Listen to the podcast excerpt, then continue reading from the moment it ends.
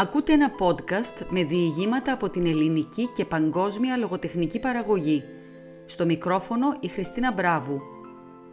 Μπορείτε να κάνετε εγγραφή και στο κανάλι μου στο YouTube να ακούσετε εκτός από τα διηγήματα αυτά και άλλα που δεν έχουν ακόμα συμπεριληφθεί στο podcast αυτό.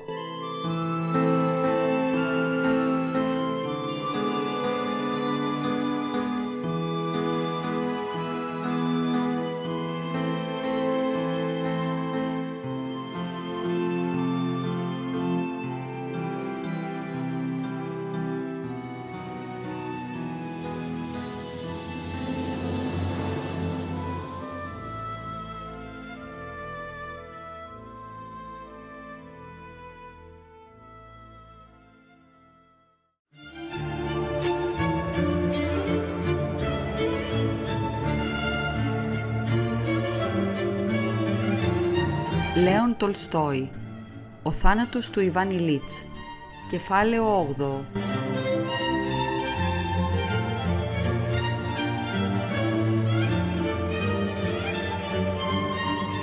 Ήταν πρωί και ήταν μόνο πρωί γιατί ο Γκεράσιμ έφυγε και ήρθε ο Πιότρο υπηρέτης. Έσβησε τα σπαρματσέτα, τράβηξε τον ένα μπερντέ και χωρίς θόρυβο άρχισε να καθαρίζει το δωμάτιο. Αν ήταν πρωί, αν ήταν βράδυ, Παρασκευή ή Κυριακή, δεν είχε καμία σημασία, διότι το ίδιο και απαράλλαχτα επαναλαμβανόταν ο μαρτυρικός πόνος που τον τσιμπούσε και δεν τον άφηνε να ησυχάσει ούτε για μια στιγμή. Η συνείδηση της ζωής που όλο και χάνεται, μα που δεν χάθηκε ακόμα. Ο ίδιος φοβερός και μισερός θάνατος που πάει να πέσει πάνω του και που μόνο αυτός ήταν μια πραγματικότητα, καθώς και η ίδια η γνωστή ψευτιά. Για ποιες λοιπόν μέρες, βδομάδες και ώρες του 24ωρου μπορούσε να γίνεται λόγος; Μήπως θα θέλατε να πάρετε ένα τσάι; Θέλει να τηρήσει την τάξη, ώστε κάθε πρωί οι κύριοι να παίρνουν το τσάι τους. Σκέφτηκε, ενώ είπε «Όχι, μήπως θα θέλατε να περάσετε στον καναπέ». Πρέπει να τακτοποιήσει την κορνίζα και εγώ τον εμποδίζω. Εγώ, δηλαδή η ακαθαρσία, η ακαταστασία. Σκέφτηκε ενώ είπε «Όχι, άφησέ με εδώ». Ο υποτακτικός έκανε κάτι ακόμα. Ο Ιβανιλίτς άπλωσε το χέρι. Ο Πιότρ πλησίασε πρόθυμα. «Τι θα θέλατε» «Το ρολόι μου». Ο Πιότρ πήρε το ρολόι που βρισκόταν παράπλευρα και του το έδωσε. «Οκτώ και μισή. Εκεί μέσα δεν ξύπνησαν ακόμα». «Όχι, ο Βασίλη Ιβάνοβιτς, δηλαδή ο γιος, έφυγε για το γυμνάσιο ενώ η Πρασκόβια Φιοντόροβνα έδωσε εντολή να την ξυπνήσουμε όταν εσείς το απαιτήσετε. Να την ξυπνήσω; Όχι, δεν χρειάζεται. Μήπως να δοκίμαζα να πιω κανένα τσάι, σκέφτηκε. Ναι, ένα τσάι να μου φέρεις. Ο Πιότρ τράβηξε προς την πόρτα. Ο Ιβανιλίτς φοβήθηκε να μείνει μόνος. Πώς να τον κρατήσω; Ναι, το γιατρικό μου. Πιότρ, δώσ' μου το γιατρικό. Γιατί όχι, δεν αποκλείεται και να βοηθήσει το γιατρικό. Πήρε το κουτάλι και ήπια το φάρμακο. Όχι, δεν θα βοηθήσει. Όλα ετούτα είναι ανοησίες, απάτη. Αποφάσισε σαν ένιωσε τη γνωστή γλυκερή και απελπιστική γεύση. Όχι, δεν μπορώ πια να πιστεύω. Ο πόνος, ο πόνος, γιατί να μην ησυχάζει ούτε μια στιγμή τουλάχιστον. Και αναστέναξε βαθιά. Ο Πιότρ γύρισε. «Όχι, πήγαινε. Φέρε μου ένα τσάι». Ο πιο τρέφυγε. Ο Ιβάνι Λίτς, αφού έμεινε μόνος, αναστέναξε όχι τόσο από πόνο, αν και ο πόνος ήταν φρικτός και με το παραπάνω, όσο από πλήξη. Όλο το ίδιο και το ίδιο. Όλες ετούτες οι ατέλειωτες μέρες και νύχτες. Καλύτερα πιο γρήγορα. Πιο γρήγορα όμως τι; Ο θάνατος το σκοτάδι. Όχι, όχι. Όλα είναι καλύτερα από το θάνατο. Όταν ο Πιότρ μπήκε μέσα με το τσάι στο δίσκο, ο Ιβάν Ηλίτς τον κοιτούσε πολλή ώρα αφηρημένος, χωρίς να καταλαβαίνει ποιος είναι και τι είναι. Ο Πιότρ σάστησε από τούτο το βλέμμα και όταν ο Πιότρ σάστησε, ο Ιβάν Ηλίτς συνήλθε. «Ναι», είπε, «τσάι, καλά, ακούμπησέ το εδώ πάνω». Μόνο να με βοηθήσεις να πληθώ και να μου δώσεις καθαρό πουκάμισο. και ο Ιβάν Ηλίτς άρχισε να πλένεται. Χωρίς βιασύνη έπλυνε τα χέρια του, το πρόσωπο, τα δόντια. Πήρε τη χτένα και άρχισε να χτενίζει τα μαλλιά του. Έκανε να κοιτάξει το πρόσωπό του στον καθρέφτη, αλλά τον έπιασε τρόμος.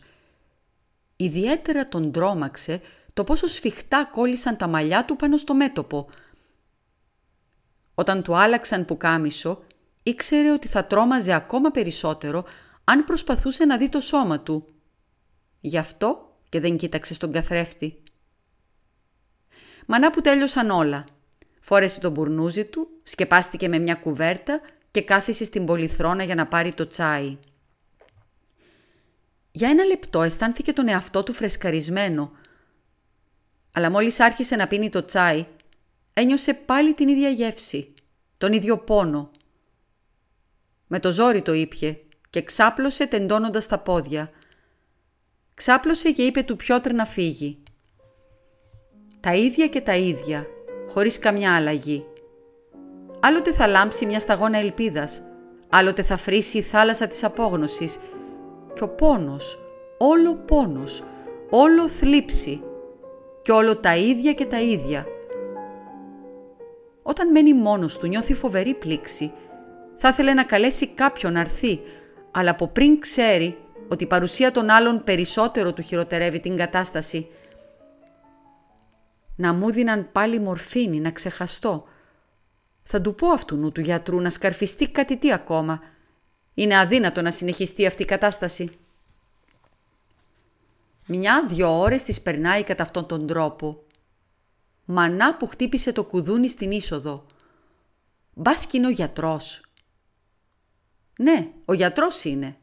Φρέσκος, σφριγιλός, παχής, χαρούμενος, με την έκφραση που σου έλεγε «Να, που κάτι σας φόβησε εκεί πέρα, ήρθαμε όμως και τώρα θα τα βάλουμε όλα στη θέση τους». Ο γιατρός ξέρει ότι ετούτη η έκφραση εδώ μέσα δεν έχει πέρασει. Αλλά αυτός τη φόρεσε μια για πάντα και δεν λέει να τη βγάλει. Σαν τον άνθρωπο που φόρεσε από το πρωί το φράκο και πάει για επισκέψεις. Ο γιατρός τρίβει τα χέρια του με ζωντάνια, παρήγορα. «Έχω παγώσει, κρύο πολύ, να ζεσταθώ λιγάκι». Μιλάει με τέτοια έκφραση, σαν να χρειάζεται να περιμένουν λίγο ώσπου να ζεσταθεί και αφού ζεσταθεί, τότε όλα θα τα βάλει στη θέση τους. «Λοιπόν, πώς θα πάμε» Ο Ιβάνι Λίτς νιώθει ότι ο γιατρός θέλει να ρωτήσει πώς πάνε τα κέφια σας, μα και ο ίδιος καταλαβαίνει ότι έτσι δεν μπορείς να ρωτήσεις, γι' αυτό και λέει «Πώς περάσατε τη νύχτα» Ο Ιβάνι Λίτς κοιτάει το γιατρό με μια έκφραση ερωτηματική. «Τι διάολο, ποτέ σου δεν θα αισθανθείς ντροπή για τα ψέματά σου». Ο γιατρός όμως δεν θέλει να καταλάβει την ερώτηση. Γι' αυτό και ο Ιβάνι Λίτς του λέει το ίδιο πολύ άσχημα. Ο πόνος δεν περνάει, δεν παραδίνεται. Να κάμετε κάτι. Ναι, εσείς οι άρρωστοι να, όλοι το ίδιο είσαστε. Λοιπόν τώρα νομίζω ότι ζεστάθηκα, επομένως και αυτή ακόμα η σχολαστική Παρασκόβια Φιοντόροβνα δεν θα έχει καμιά αντίρρηση σχετικά με τη θερμοκρασία μου. Λοιπόν, χαίρετε και ο γιατρός του σφίγγει το χέρι. Αφήνοντας στην άκρη την ευαισθησία του, ο γιατρός με σοβαρή όψη αρχίζει να εξετάζει τον άρρωστο.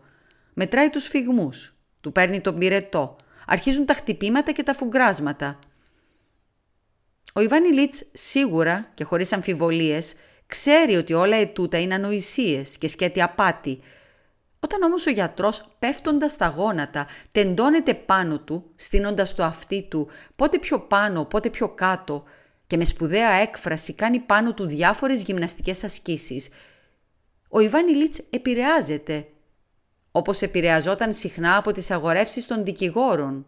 Και τότε ακόμα, όταν και με το παραπάνω ήξερε πολύ καλά ότι όλοι τους λένε ψέματα και μάλιστα για ποιο λόγο λένε ψέματα. Ο γιατρός ήταν γονατισμένος πάνω στον καναπέ και χτυπούσε ακόμα με τα δάχτυλά του κάτι τι όταν στην πόρτα θρώησε το μεταξωτό φόρεμα της Πρασκόβιας Φιοντόροβνας και ακούστηκε καθαρά πως αποτάθηκε στον Πιότρ με την παρατήρηση ότι εκείνης δεν της ανέφεραν για τον ερχομό του γιατρού. Μπαίνει μέσα, φυλάει τον άντρα της και την ίδια στιγμή αρχίζει να του αποδείχνει ότι εδώ και πολλή ώρα ξύπνησε και μόνο από απλή παρεξήγηση δεν βρέθηκε εδώ όταν ήρθε ο γιατρός.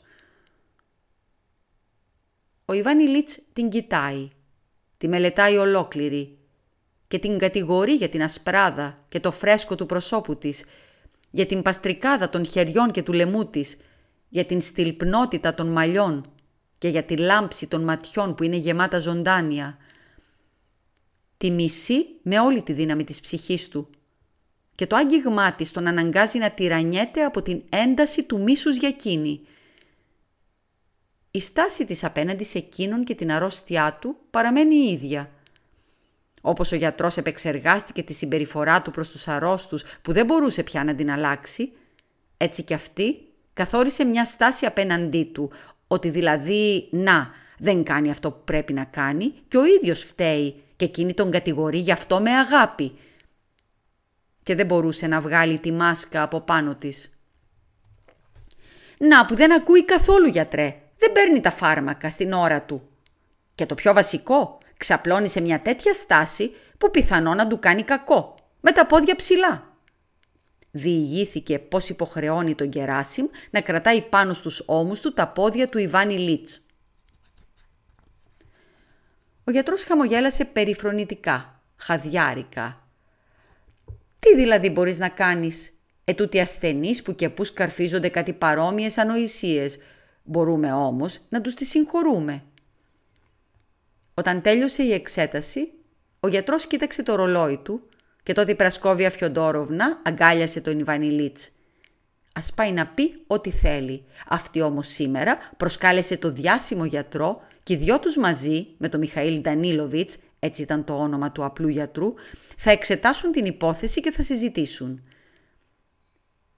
«Και μη μου ξαναπάς κόντρα σε παρακαλώ, για σένα το κάνω», είπε με ηρωνία, κάνοντας να αισθανθεί ότι όλα για χάρη του τα κάνει και μόνο γι' αυτό δεν του δίνει το δικαίωμα να της εναντιωθεί.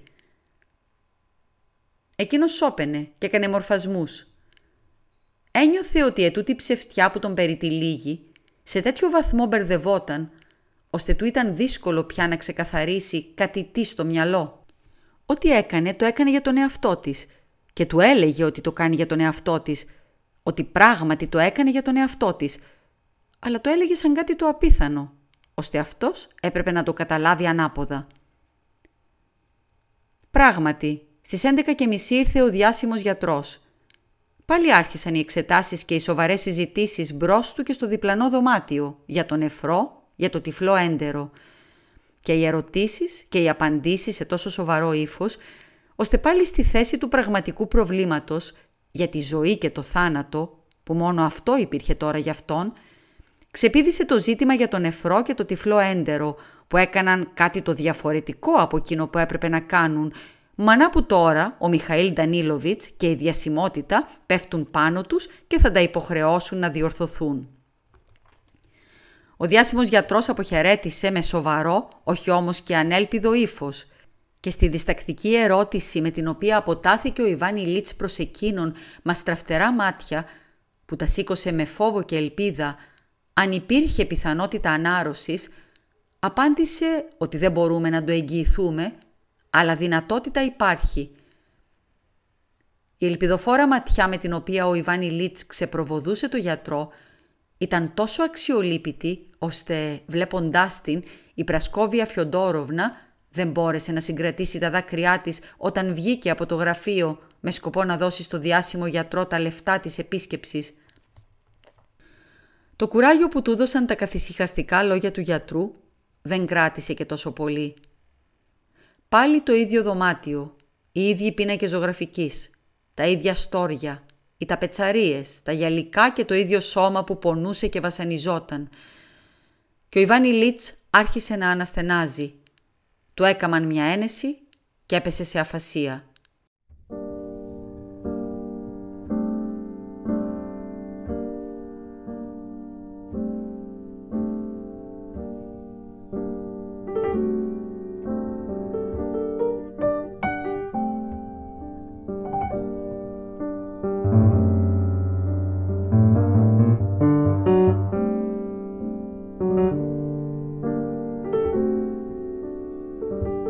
Όταν άνοιξε τα μάτια του, άρχισε να σουρουπώνει.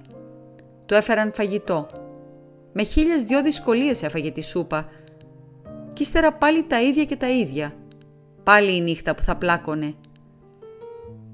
Μετά το βραδινό, στις 7 η ώρα μπήκε στο δωμάτιο η Πρασκόβια Φιοντόροβνα, ντυμένη σαν να πήγαινε επίσκεψη, με τα χοντρά δεμένα στήθη της και με ίχνη πούντρα στο πρόσωπο. Ήδη από το πρωί του είχε υπενθυμίσει ότι θα πήγαιναν στο θέατρο. Είχε έρθει η Σάρα Μπερνάρ και είχαν κρατήσει θέση στο θεωρείο που ο ίδιος επέμενε να τις πάρουν. Τώρα όμως είχε ξεχάσει για όλα αυτά και τον τίσιμό της τον πείραζε. Έκρυψε όμως την προσβολή του όταν θυμήθηκε πως ο ίδιος επέμενε να πάρουν θεωρείο και πήγαν, διότι το θέατρο για τα παιδιά αποτελεί μια παιδαγωγική, αισθητική ικανοποίηση. Η Πρασκόβια Φιοντόροβνα μπήκε μέσα στο δωμάτιο, πολύ ικανοποιημένη με τον εαυτό της, αλλά σαν να ένιωθε και κάποια ενοχή. Κάθισε, ρώτησε για την υγεία του και όπως κατάλαβε μόνον αυτός, απλώς για να ρωτήσει και όχι για να μάθει, ξέροντας ότι δεν έχει να μάθει και κάτι. Και άρχισε να του λέει αυτά που έπρεπε να του πει. Ότι αυτή σε καμιά περίπτωση δεν θα πήγαινε, αλλά οι θέσεις είναι αγορασμένες και ότι θα πάνε η Έλεν και η κόρη και ο Πετρίτσεφ, ο ανακριτής, ο μνηστήρας της κόρης, και ότι μόνους δεν μπορείς να τους αφήσεις. Ό,τι αφορά την ίδια, θα της ήταν πολύ πιο ευχάριστο να καθίσει μαζί του παρέα, μόνο που κατά την απουσία της πιστά να τηρήσει τις εντολές του γιατρού. «Ναι, και ο Φιόντρ Πετρόβιτς, ο γαμπρός, θέλει να μπει μέσα να σε δει, και το ίδιο». «Ας έρθουν». Μπήκε η κόρη, καλοντημένη, με μισόγυμνο το νεανικό της κορμί, εκείνο το κορμί που τον έβαζε σε τόσα βάσανα. Και εκείνη το δείχνε, δυνατή, γερή, σίγουρα ερωτευμένη και αγανακτισμένη από την αρρώστια, τα βάσανα και το θάνατο που της εμπόδιζαν την ευτυχία. Μπήκε και ο Φιόντορ Πετρόβιτς με το φράκο, χτενισμένος αλλά καπούλ, με το μακρύ νευρόδι λαιμό τυλιγμένο με σφιχτό άσπρο κολάρο, με το τεράστιο άσπρο προστίθιο και με τα δυνατά πόδια του χωμένα στο στενό μαύρο παντελόνι, με το ένα του άσπρο γάντι φορεμένο στο χέρι που έπιανε το κλακ.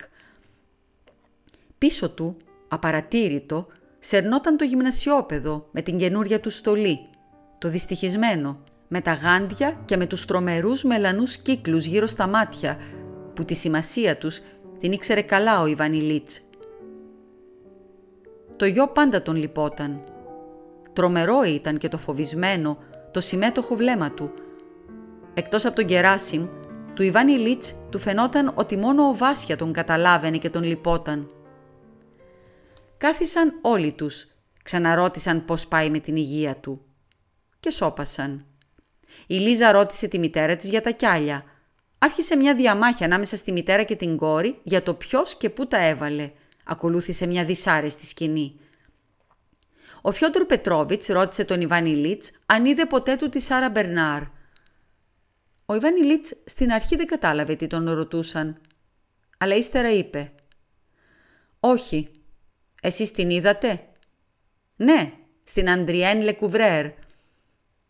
Η Πρασκόβια Φιοντόροβνα είπε ότι ιδιαίτερα καλή πρέπει να είναι στο τάδε έργο. Η κόρη είχε αντίρρηση. Άρχισε μια συζήτηση για την κομψότητα και τη φυσικότητα στο παίξιμό της. Εκείνη η συζήτηση που είναι πάντα ίδια και ίδια. Στη μέση της συζήτησης, ο Φιόντορ Πετρόβιτς έριξε μια ματιά στον Ιβάνι Λίτς και σώπασε. Έριξαν μια ματιά κι άλλοι και σώπασαν. Ο Ιβάνι Λίτς με τα μάτια του που γυάλιζαν κοιτούσε ευθεία μπρος, χωρίς να γυρίζει κεφάλι, πιθανόν αγανακτώντας εναντίον τους. Έπρεπε να διορθωθεί η κατάσταση, αλλά με κανέναν τρόπο δεν μπορούσε να διορθωθεί. Έπρεπε να βρεθεί τρόπος να διακόψουν την ησυχία. Κανείς δεν το αποφάσιζε και όλοι τους ένιωθαν ένα φόβο ότι να, ξαφνικά θα μπορούσε να παραβιαστεί η αξιοπρεπής ψευτιά και όλοι θα καταλάβουν φανερά αυτό που αντικειμενικά υπήρχε. Η Λίζα πρώτη πήρε την απόφαση. Αυτή και διέκοψε την ησυχία. Ήθελε να κρύψει αυτό που όλοι τους δοκίμαζαν, αλλά προδόθηκε. Στο μεταξύ, αν πρόκειται να πάμε, καιρός να πάμε, είπε κοιτάζοντας το ρολόι της δώρο του πατέρα και χαμογέλασε του νέου για κάτι που μόλις μπορούσες να το ξεχωρίσεις, για κάτι το πολύ σημαντικό, που μόνο αυτοί οι δυο το ξέρουν. Σηκώθηκε και το φόρεμά της άρχισε να θροίζει. Όλοι σηκώθηκαν, τον αποχαιρέτησαν και βγήκαν έξω –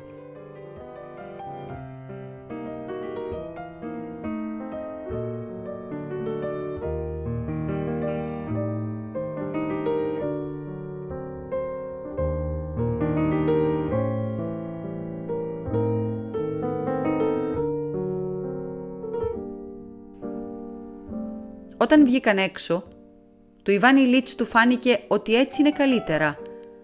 Έλειψε η ψευτιά, έφυγε μαζί με εκείνους. Αλλά του έμεινε ο πόνος. Ο ίδιος πάντα πόνος. Ο ίδιος πάντα τρόμος επιδρούσαν κατά τέτοιον τρόπο, ώστε τίποτα δεν μεγάλωνε, τίποτα δεν λιγόστευε. Τα πάντα χειροτέρευαν πάλι άρχισαν να περνούν το λεπτό μετά το λεπτό, η ώρα μετά την ώρα. Όλο το ίδιο και το ίδιο. Κι όλο να μην φαίνεται το τέλος. Κι όλο πιο φρικτό, το αναπόφευκτο τέλος. «Ναι, στείλτε μου τον Γεράσιμ», απάντησε σε ερώτηση του Πιότρ.